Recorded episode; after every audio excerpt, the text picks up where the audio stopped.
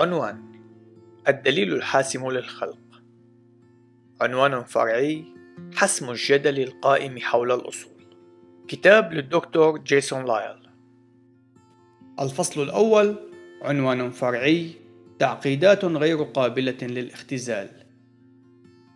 إن التعقيد البالغ الذي يفوق حدود الإدراك البشري والذي يوجد في الكائنات الحية هو حجة أخرى. غالبا ما يتم تقديمها في مواجهة التطور. لم يكن من الممكن لداروين أن يتنبأ عن هذا التعقيد المذهل الذي يوجد حتى في أبسط كائن حي وحيد الخلية. فإن كل خلية حية من خلايا الكائن الحي تمتلك مجموعة كبيرة من الآليات البيوكيميائية المعقدة التي تعمل معا وبشكل متناغم لتتمكن من إبقاء الخلية بأكملها على قيد الحياة. إن جميع أجزاء الخلية الحية مترابطة بعضها مع بعض، فإن فشل أي جزء من هذه الأجزاء فستكون النتيجة موت الخلية بأكملها.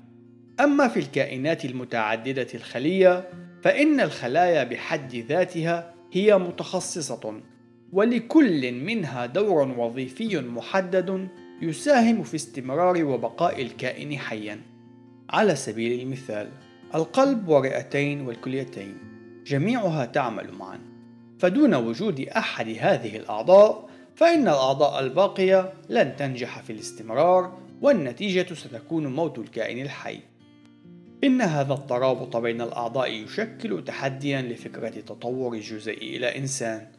فالمفترض أن التطور قد تم من خلال خطوات تدريجية الواحدة تلي الأخرى، كما أنه من المفترض أن الطفرات الوراثية قد عملت على إحداث تغييرات تسببت بتطور الكائن الحي من نوع إلى نوع آخر.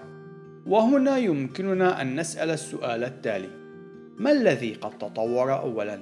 القلب أم الكليتين أم رئتين. فإن أيا من هذه الثلاثة هو عديم الجدوى دون وجود العضوين الآخرين. إن الأمر الواضح هو أن فكرة التطور التدريجي لأي نظام حي مترابط ومتداخل هي فكرة مستحيلة منذ البداية. حتى في حالة الكائن وحيد الخلية كيف لأي من أجزاء الخلية أن يظهر بطريقة عفوية تدريجية؟ فإن كل جزء من الأجزاء لا يستطيع الاستمرار دون الأجزاء الباقية. إن هذا النوع من الأنظمة يمكن أن يوسم بأنه بالغ التعقيد، وبسبب كونه غير قابل للاختزال دون أن يتم فقدانه وتدمير الأداء الوظيفي، يمكننا أن نخلص إلى أن أي نظام مماثل أي أي نظام بالغ التعقيد والترابط وغير قابل للاختزال لا يمكن أن يوجد من خلال عمليات تطورية ذلك أن كل جزء يتطلب وجود بقية الأجزاء في الوقت عينه. العديد من الآلات التي أبدعها البشر تحمل نوعا من التعقيد البالغ أيضا، فالسيارة على سبيل المثال سوف لن تعمل إلا في حال كانت جميع أجزائها الرئيسية تعمل بشكل سليم.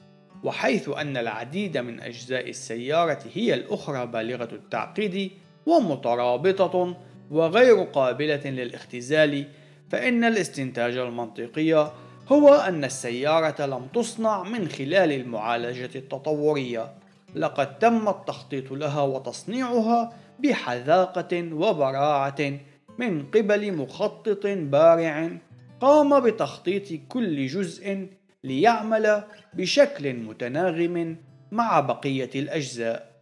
والخلية الحية هي كذلك حيث قد تم تصميمها من قبل أفضل المصممين والذي قد حضر بحذاقة وبراعة تفوق الوصف كل جزء من أجزائها ليعمل بتناغم فائق مع بقية الأجزاء.